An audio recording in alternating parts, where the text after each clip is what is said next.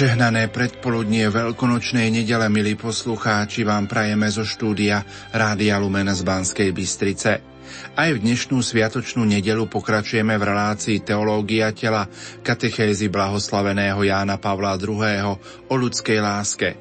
Nerušené počúvanie vám zo štúdia Rádia Lumen prajú Marek Rimóci a Pavol Jurčaga. V knihe Dôverne s Bohom na dnešnú nedelu čítame – toto je deň Krista Pána, radujme sa, aleluja. Veľká noc je najradostnejší deň v roku, pretože Pán života mrie i vstáva, smrť nás už viac nesputná. Keby Ježiš nebol stal z mŕtvych, márne by bolo bývalo jeho vtelenie a jeho smrť by nebola priniesla ľuďom život. A keď Kristus nevstal, vaša viera je márna, povedal svätý Pavol. Kto môže veriť a skladať nádej niekoho, kto je mŕtvy? Kristus nie je mŕtvy, žije. Aniel im však povedal, hľadáte Ježiša Nazareckého, ktorý bol ukrižovaný, vstal z mŕtvych, nie ho tu. Zväzť najprv spôsobila strach a úžas, takže ženy utekali a nepovedali nikomu nič, lebo sa báli. Bola s nimi, alebo azda ich chvíľku predišla Mária Magdaléna. Len čo videla, že kameň je od hrobu odvalený, hneď bežala upozorniť Petra a Jána. Odniesli pána z hrobu a nevieme, kde ho položili. Peter a Ján bežali, vstúpili do hrobu a videli položené plachty aj šatku. Bola osobitne zvinutá na inom mieste. Videli a uverili. To bol u rodiacej sa cirkvi prvý úkon viery vo skrieseného Krista, vyvolaný posolstvom jednej ženy a znakom plachiet nájdených v prázdnom hrobe. Keby bolo išlo o krádež, komu by sa bolo chcelo vyzliekať mŕtvolu a starostlivo uložiť stranou plachty. Boh používa jednoduché veci, aby osvietil učeníkov, ktorí ešte totiž nechápali písmo, že má vstať z mŕtvych. Ani to, čo sám Ježiš predpovedal o svojom zmrtvých staní. Peter, hlava cirkvy, a Ján, učení, ktorého mal Ježiš tak rád, získali zásluhu, že prijali znaky skrieseného. Správu od jednej ženy, prázdny hrob a plachty tam uložené. Milí poslucháči, toľko pohľad do dnešného dňa. V nasledujúcich minútach vám ponúkame rozhovor našej košickej kolegyne Márie Čigášovej s otcom Štefanom Novotným na tému žiadostivosť ako protiklad Božieho plánu a slobodného daru. Nech sa vám príjemne počúva. Začíname druhý cyklus katechez Jana Pavla II. o ľudskej láske.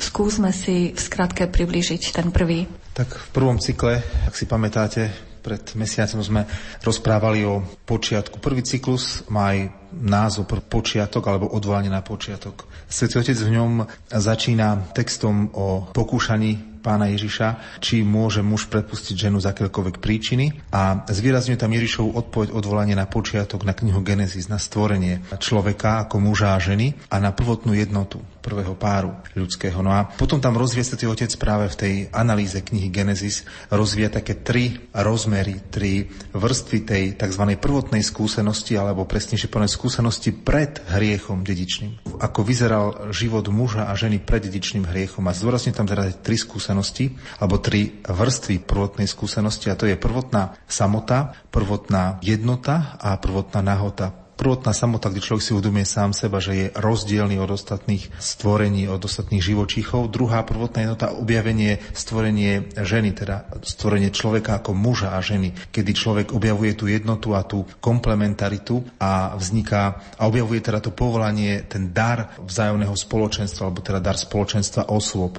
A prvotná nahota, ktorá hovorí o tom, že ten dar je taký bezprostredný, vzájomný a že sa jedná o skúsenosť Boží Božieho obrazu v človeku. Človek, jeho telo, aj telo muža, aj telo ženy hovorí o Božom obraze. Teda to sa potvrdzuje to, čo je v tej prvej správe že človek je stvorený na Boží obraz ako muž a žena a že je to veľmi dobre. Teda to je ten prvý cyklus kateche svätého Otca, odvolanie sa na počiatok vychádzajúc z Matúšovho Evanielia. Povedali ste, že prvá časť kateches sa začala textom Matúšovho Evanielia a odvolaním sa na knihu Genesis na počiatok.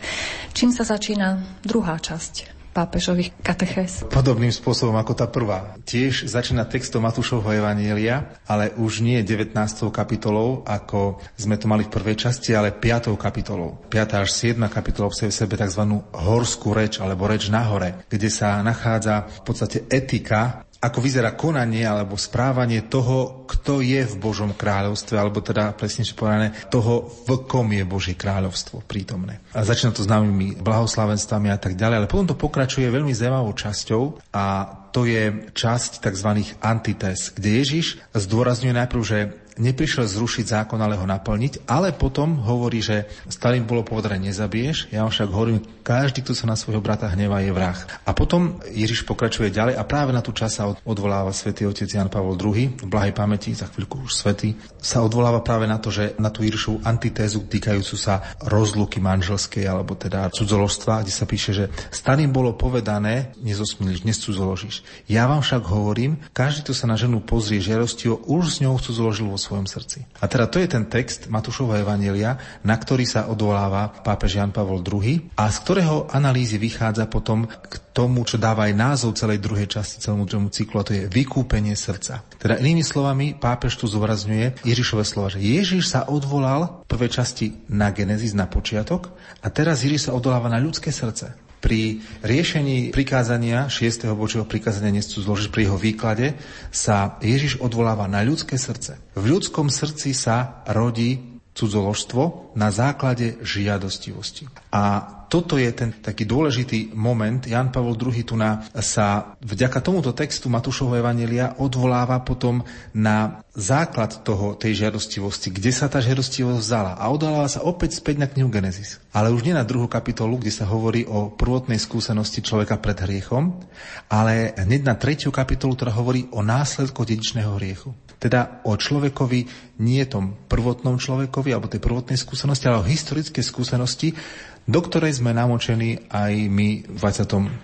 storočí. Čo sa myslí tým odvolaním sa na ľudské srdce? Jan Pavol II tu sa opiera o Jirišové slovo, ktoré je nielen v prípade cudzoložstva, ale aj v prípade iných vecí, ale hovorí, že v ľudskom srdci je prítomná žiadostivosť. A Jan Pavol II hovorí o tom, že to ľudské srdce, ktoré je žiadostivé, je poznačené tou žiadostivosťou ako následkom straty prvotnej nevinnosti. A všíma si tu nielen text knihy Genesis 3. kapitoly, ktorá o tom pojednáva, ale odkazuje aj na inú knihu svätého písma, to je 1. Jánov list, kde v druhej kapitole vo veršoch 15 a 16 sa nachádza takéto slovo, ja si to dovolím prečítať. Nemilujte svet ani to, čo je vo svete. Ak niekto miluje svet, nie je v ňom otcová láska. Veď nič z toho, čo je vo svete, ani žiadostivosť tela, ani žiarostivosť očí, ani honosenie sa bohatstvom nie je z Otca, ale zo sveta. No a na tieto verše, keď sa odvoláva Jan Pavel II, tak hovorí, že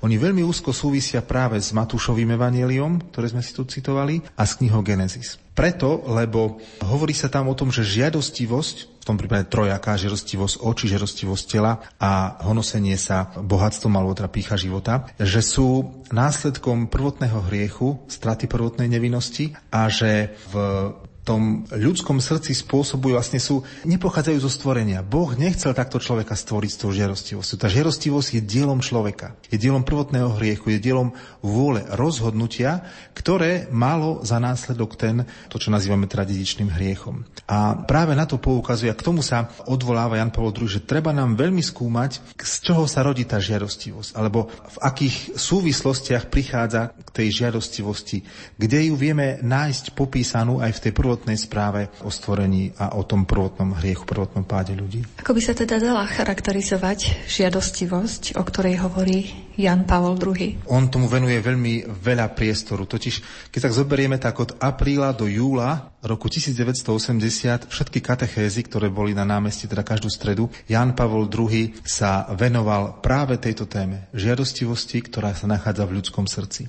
A tým, že on mal taký štýl, ja už to nazval taký pedagogický, že vždy v prvej časti katechézy zopakoval to, čo bolo minule, potom povedal, posunul tú myšlienku o krôčik ďalej a potom znova zopakoval celú myšlienku a naznačil, čo bude v ďalšej katechéze. Teda to veľmi podrobne rozpracované a človek, ktorý si číta jeho katechézy z tohto obdobia, tak má pocit, že stále hovorí o tom istom, len stále iným spôsobom. Ale on teda hovorí o tom istom, ale stále posúva tú analýzu etickú trošku ďalej a ďalej. No a v tomto prípade tá žiadostivosť sa dá charakterizovať ako spochybnenie daru, ktorý človek dostal o stvorení. A vysvetlíme si to ako. Nuž, keď si pamätáme na ten, tú správu o prvotnom hriechu, to pokúšanie, že budete ako bohovia, keď budete jesť tohto, budete poznať dobro a zlo a tak ďalej, Boh nechce, tak v tomto je spochybnenie daru, ktorý Boh dal človekovi v stvorení nielen spochybnenie toho, že dal celú tú teda rajskú záhradu, obrazne povedané, ale, ale aj jeden druhého. Aj Boh sám, že sa im teda dáva v tom stvorení, lebo celé stvorenia, to je teológia stvorenia v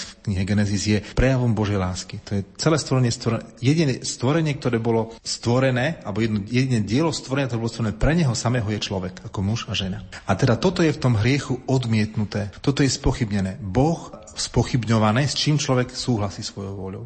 Teda človek sa postaví do pozície, že spochybní darcu i dar, ktorý dostal.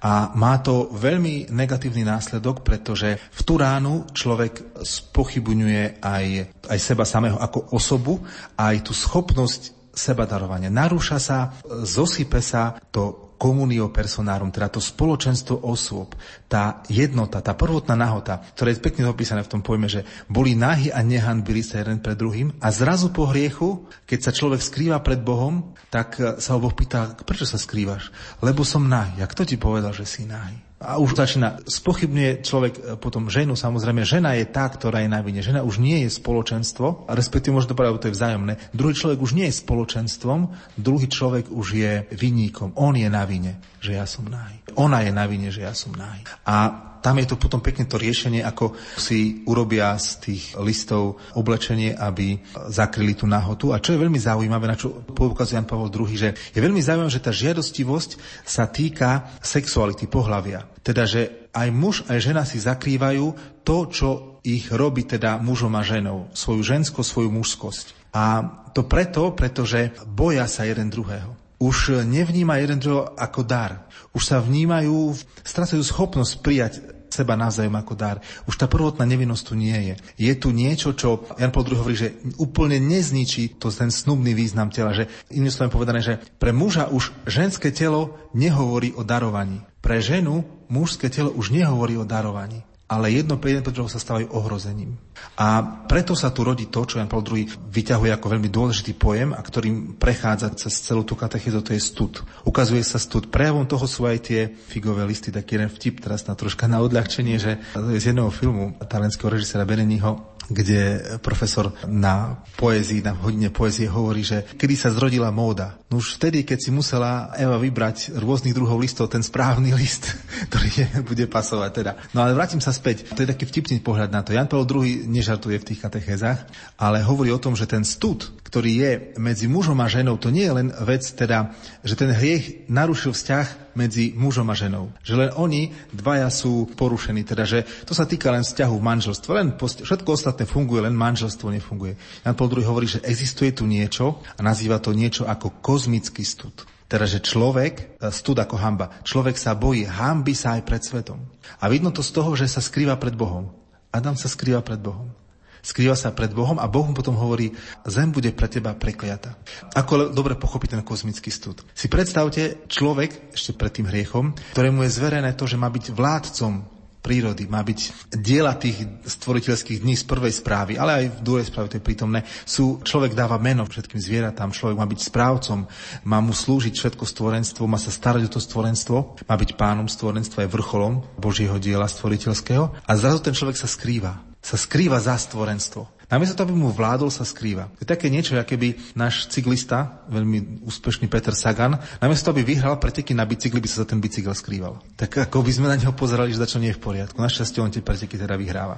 No a, a ten dedičný je práve toto, že človek je posadený z bicykla dole a sa skrýva za ten bicykel, ktorý drží v rukách. A to je ten kozmický stud. Bojí sa človek sveta, bojí sa sám seba, bojí sa druhého človeka. A tá žiadostivosť vlastne čo spôsobuje teda, ten stud chráni človeka pred následkami žiadostivosti. Stud a žiadostivosť idú ruka v ruke. Prečo vzniká stud? Kvôli žiadostivosti, kvôli pokriveniu pohľadu človeka na človek, teda kvôli pokriveniu, ktoré sa odohráva nie v očiach, ale v srdci. To pokrivenie je v srdci. Zmysel ľudského tela je teda v srdci človeka. Ten čistý pohľad na telo, alebo ten snubný význam tela je rozlišiteľný srdcom. To vzájomné spoločenstvo osôb je rozlišiteľné srdcom, je dielom srdc. Samozrejme aj tiel, ale srdce, srdce rozlišuje v druhom tele to posolstvo, to pozvanie, ten Boží obraz, ktorý je pritom, ktorý je veľmi dobrý. No a tým pádom, že ten hriech poškodzuje, čo poškodzuje okrem človeka, aj Boží obraz. Už muž a žena nevysielajú taký zrozumiteľný signál o Božom obraze ani jeden pre druhého nie sú zrozumiteľnými. A tu je poškodený vlastne aj Boh. Je to hriech v proti Bohu, proti Božiemu obrazu v človeku. A preto do toho vstupuje aj v tej, aby som troška odbočil od samotného textu katecheza na do toho vstupuje aj prisľúbenie vykupiteľa. To je potomstvo rozšľape hadovi hlavu. A to je prísľubenie, že Boh to nenechá len tak, že Boh bude hľadať človeka, bude volať po ľudskom srdci. A, v tom je príprava, a teraz troška tak už hovorím do budúcnosti, tej blízkej, čo sa tých Jan Pavel II potom hovorí, že ľudské srdce je obvinené z toho, že je v ňom havária, ale aj vyzvané k tomu, aby tá havria bola opravená. A to je túžba po vykupiteľovi. To potom Kristus rieši, teda vykupuje ľudské srdce. No, ale poďme späť k našej téme tej žiarostivosti. Ešte by som tomu dopovedal jednu vec, že tá žiarostivosť, o ktorej hovorí Jan Pavel II, pre ktorú sa človek bráni studom, tá žiarostivosť, e, ako som už spomínal, spochybňuje darcu, spochybňuje aj ten dar a zneistuje človeka a človek našťastie, a toto zdôrazňuje Pavel II, ostáva mu ten zmysel pre snubný význam tela, že on je pochovaný pod tými ruinami, ale je tu ten zmysel pre snubný význam tela. A preto človek vo svojej žiadostivosti nikdy nie je uspokojený. Žiadostivosť nenachádza uspokojenie. Vyjadrené je to aj tom, že aj keď človek dosiahne to, po čom túži, nie je spokojný. Aj pri, taká latinská zásada, že post coitum omnis animal triste. Aj po spojení, po dosiahnutie tela, srdce človeka je smutné. Lebo čo tam chýba, ten snubný význam tela. No a toto je asi taký ten, také jadro tej katechéze v druhej časti cyklu, teda o ľudskej láske. Aké sú následky tejto žiadostivosti na osobu človeka a taktiež na jeho vzťahy? Tak, ako som už spomínal, prvým následkom je to, že človek sa skrýva za stvorenie. Druhým následkom je to, že sa skrýva pred, muž sa skrýva pred ženou, žena sa skrýva pred mužom, obvinujú sa navzájom. Narúša sa tá vzájomná jednota. Tá prvotná nahota, ktorá bola vyjadrením jednoty a toho čitateľného, snubného, spojivého, alebo teda spájajúceho významu ľudského tela, toho sebadarujúceho významu ľudského tela, kde sa človek tešil, toto je koz mojich kostí, meso z môjho mesa, bude sa volať Iša, pretože je z Iša, teda Iša, hebrejský názov, pretože je z muža Iš. A čo je veľmi zaujímavé v tom názve, potom neskôr čítame v 3. kapitole, že po tom prvotnom hriechu, keď si vypočujú rozsudok, teda Boh hovorí, že čo ich čaká, tak jedna z tých vecí, ktorá je, je to, že Adam dáva meno. Predtým dal meno Iša. Sebe dal meno Iš a je Iša. A potom dáva meno žene Eva. Prečo?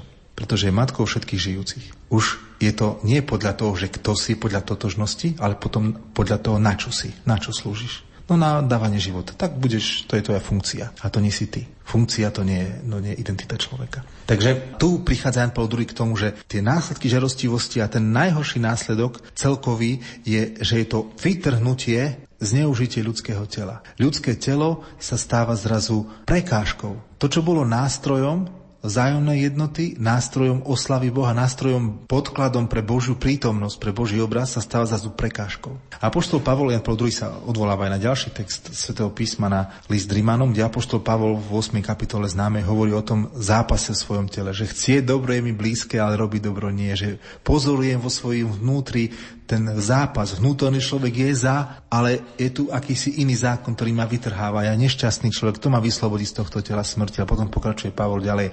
Ale vďaka Bohu, ktorý Ježišovi Kristovi nás, a tam potom ten jeho hymnus na Božú lásku, že Ježišovi Kristovi nás nič nemôže odlučiť od, od Božej lásky. No a sa vrátim teraz späť k tomu, tým následkom žiadostivosť na osobu človeka, na jeho vzťahy, že tá neschopnosť vidieť a čítať v tele toho druhého, alebo teda tá neschopnosť vidieť druhom človekovi ten snubný význam tela spôsobuje to, že sa spredmetnieva, zvecňuje človek. Človek sa stáva predmetom. On je stále osobou, ale v očiach toho druhého správaní sa stáva predmetom a predmety sa používajú a osoby sa milujú. Ono tu, ja teraz troška už robím také veľmi zrejme premostenie na to, čo Jan Pavel II vo inom svojom diele píše o láske zodpovednosti osoba, čím je ontologické, ale také etické je láska zodpovednosť, kde práve hovorí, že tá personalistická norma je, že človek nemôže byť používaný človek môže byť alebo musí byť milovaný. Používané majú byť veci. Teraz som to veľmi zjednodušil, to je taká komplikovanejšie, ale je to pochopiteľné, zrozumiteľné, že každý, kto žije v manželstve, alebo aj vo vočených vzťahoch, zamestnaní a podobne, keď je používaný, tak nie je spokojný moment, ale tak ja nie som vec, nie som číslo. A Teraz mi napadá jeden verš z Karla Kryla, to som si minulé tak púšťal, mám ho rád toho speváka, ktorý je veľmi pesimistický, je taký molový spevák, ale je veľmi presný vo svojich. V jednej z jeho piesní, ktorú začína, sa volá Číslo na zápiesti, že Nebylo doteku jen hlas, ktorý kšičí, flaštičku od inej chce niekto odhodil, lehátku z plastiku a ocelových tyčí človíčku, tak si sa narodil, alebo takto nejak. A potom, že dali lístek na zápiesti, že také neosobné, neosobný príchod na svet. A celá tá pieseň, číslo na zápiesti, hovorí o tom, že ako človek, ako vec je nešťastná, pochmurná entita, ktorá, bytie, ktoré je samo o sebe nešťastné. Že nie sme stvorení, sme boli veci. A čo je za Jan Paul II, to zdôrazňuje potom ďalej, že je tu redukcia sa snubný význam tela redukuje na telo ako nástroj žiadostivosti. Telo to, po čom sa túži a telo, ktoré túži. A ten väčší nepokoj človeka, veľmi krásne vyjadrené v takom exemplárnom prípade nepokojného človeka svätý Augustín. On čo objavil? No už teológiu tela nepomenoval vo svojich vyznaniach. Teda vrátim sa späť. Tá redukcia spôsobuje to, že človek ostáva osamotený a veľmi ťažko vychádza z toho svojho vnútra a je zraniteľný, je neskutočne zraniteľný a dokonca až skoro neschopný, nie že celkom neschopný, až skoro neschopný a potrebuje čo? Potrebuje tú žiadostivosť ovládať. Potrebuje premáhať žiadostivosť. A to potrebuje, to uzdravenie je potrebné srdci. Potrebuje zistiť, že je milovaný, že nie je vecou, že nemôže mať vecné vzťahy, nemôže používať iných ľudí. A to je presný opak redukcie toho. No a v tejto súvislosti je tu veľmi, napríklad to už potom je v tej aplikácii do praktického života, že zoberte si, ako sa pozerá manžel na manželku. Všetko je v poriadku, sú zosobášení manželia a tak ďalej. Ale keď on sa na ňu pozera žiadostivým pohľadom, tak robí ju vecou. Ona je pre neho vecou. Ona nie pre neho osobou. Žijú ako manželia spolu manželským životom, manželský akt a podobne. Ale ak to nie je osobné, ak je to vecné, tak e, čo sa deje? Sa zneužíva. Sa, a komu ubližuje? Tak manželke určite a sebe ešte viacej. Pretože po tejto stránke manželka je každým rokom menej konkurencieschopná. Keď to by som tak povedal, akože neslušne voči dámam. Akože nechcem to, e, toto len povedať, ale skutočne problém spoločnosti je ten, že keď sa vníma žena len ako predmet, tak e, sú mladšie vydania a prečo by on sa so svojou, ako v úzovkách sa hovorí, že keď auto idú sa vie, že vymente starú za novú. Ale prečo? Pretože to je vecný prístup. A ja, ako sa mi otvára nožik vo vrecku, keď počujem pesničku od Kuliho, trápna pesnička ako neviem čo, že neverím, že si nebola vyrobená pre mňa. To je maximálne po- vyjadrenie maximálneho používania, proste primitívne. Akože neobvinujem nikoho zo zlého, len hovorím, že to je taký presný príklad našej kultúry, kde sa vníma človek ako tovar. A keď odsudzujeme obchod s bielým mesom, prečo by sme toto nemali odsúdiť? To je na rovnakej úrovni. A iné je pohľad muža na ženu, kde ten muž v tej žene vidí osobu, kde ju prijíma ako osobu. Lenže to je čo? To treba sebežiarostivosť usmerniť, premeniť tu, vrátiť tej sexualite snubný význam, snubný rozmer. A to celkom iný, dostal celkom inú kvalitu. Aj celkom iná odozva z druhej strany. Teraz opačne otočíme, lebo aby to nebolo, že tam muži sú zlí, ženy sú dobré. To vôbec nie. Všetci sme hriešni rovnako, ale žena počuje z úst stvoriteľa po prvom hriechu, že budeš túžiť po mužovi a on bude nad tebou vládnuť. To je tiež taký paradox, že to, po čom ako to v jednej piesni spieva tento Čekovský, že láka ma to, čo zabiť ma môže, čo nehľadám a tak ďalej. Teda to, to chcem povedať, že to, čo tá žena akože túži po mužovi na jednej strane a na druhej strane ho nenávidí. Túži po ňom a to je ten výraz tej rozpoltenosti. A opäť prečo? Pretože čo ona v tom mužovi vidí? No naplnenie svojho materstva. Chce mať dieťa. A to je proste biologicky, to je všetko v poriadku, ale chyba tam ten snubný rozmer, že ty si osoba, ty si, ako to potom zase posúva Paul druhý ďalej hovorí, že privlastňovanie, že ty nie si môj v zmysle vlastnenia. Ty si môj v zmysle bytia. Máme to v Biblii, kniha Piesne piesni. Ja som jeho a on je môj. To je vyjadrenie spoločenstva, nevyjadrenie vlastníckého vzťahu. Aj zaujímavé, keď Ježiš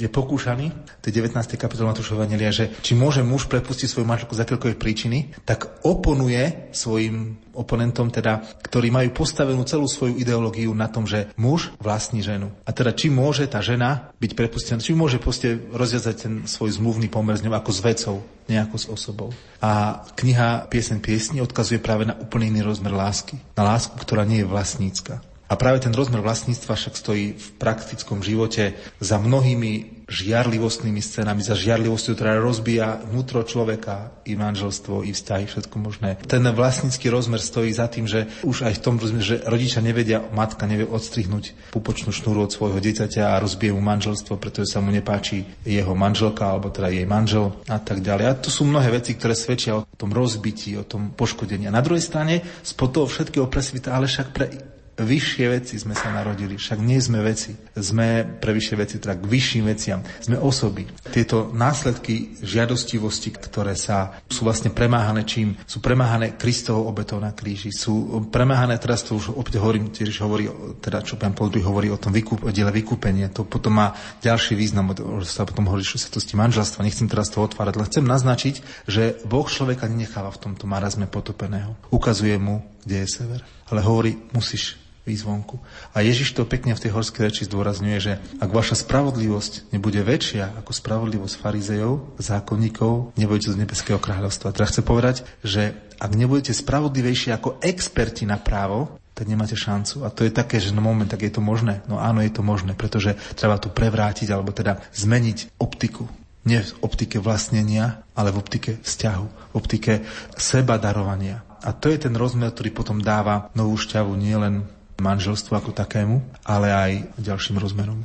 Ono narušenie prvotnej jednoty, respektíve prvotného snubného významu tela sa týka len vzťahu medzi mužom a ženou, alebo má aj širší dopad. Jan Pavol II vo svojich katechezách hovorí, že netýka sa to len vzájomného vzťahu muža a ženy. Tak netýka sa to len toho vzťahu, týka sa to aj ich vzťahu k sebe. Ako muž vo vzťahu k sebe, prežívanie svojej identity, to, svojej totožnosti, takisto žena prežívanie svojej totožnosti.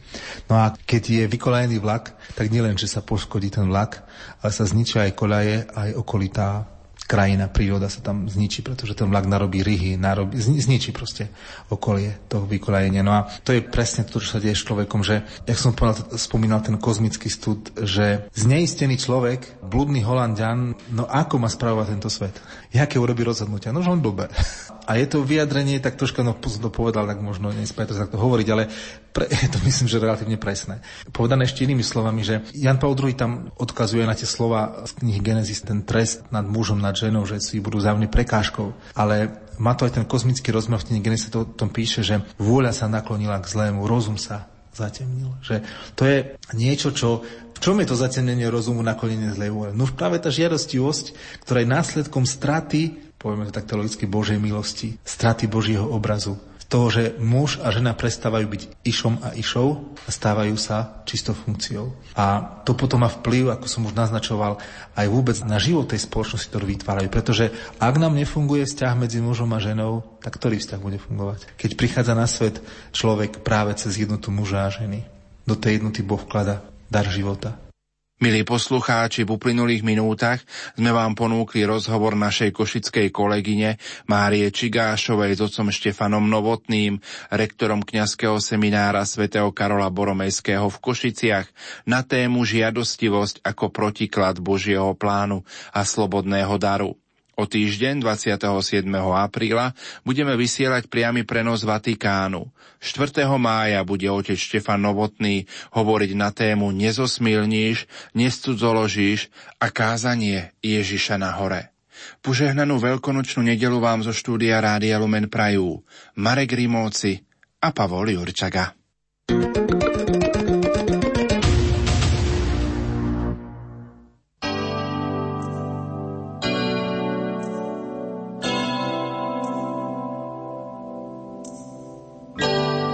Žijeme uprostred sveta. Napriek snom o zábave ho zaplavuje úzkosť. Tento čas nech je pre nás bránou slobody pre nádej, ktorá nezahambuje. Lebo poctivo prežitá obeta v duchu lásky oslobodzuje pre nádej vyvierajúcu z Kristovho kríža. Ďakujem za vaše spájanie modlitieb a vašich obiec krížom Ježiša. Kráčajme v ústrety Ježišovi. Kráčajme v ústrety pravej nádeji a darujme ju svetu a ľuďom v ňom. Spolu s nebeskou matkou. Vysielanie Rádia Lumen môžete počúvať kdekoľvek vo svete. Vo svete. A to nie je všetko. Okrem živého vysielania je možné vypočuť si aj reprízy od vysielaných relácií. Počúvajte vysielanie Rádia Lumen prostredníctvom internetu. Vyberte si na našej internetovej stránke www